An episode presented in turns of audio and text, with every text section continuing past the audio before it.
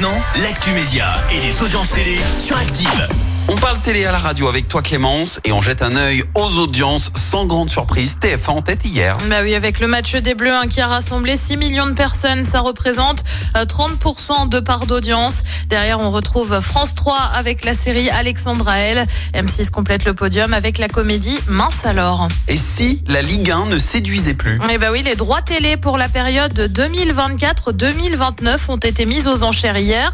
Il y avait 5 lots, seulement aucun n'a trouvé preneur.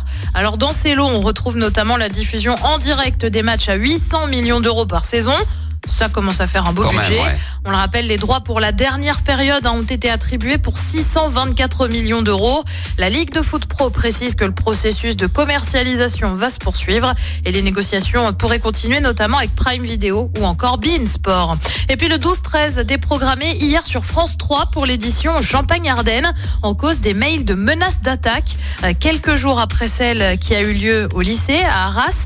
Euh, Conséquence, la rédaction a été euh, confinée une partie de la matinée. Le 12-13 n'a pas été diffusé. Le confinement a finalement été levé à la mi-journée. Et le programme ce soir c'est quoi? Et bah sur TF1, c'est la série New Amsterdam. Sur France 2, une série aussi avec Les Invisibles. Sur France 3, on s'intéresse à Vercingétorix avec Secret d'Histoire. Et puis sur M6, c'est le meilleur pâtissier et c'est à partir de 21h10. Eh bien on va voir euh, qui euh, prend la tête. Je mise sur le...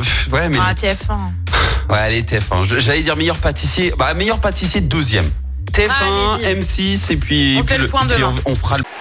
Écoutez en direct tous les matchs de l'ASSE sans coupure pub, le dernier flash info, l'horoscope de Pascal et inscrivez-vous au jeu en téléchargeant l'appli Active.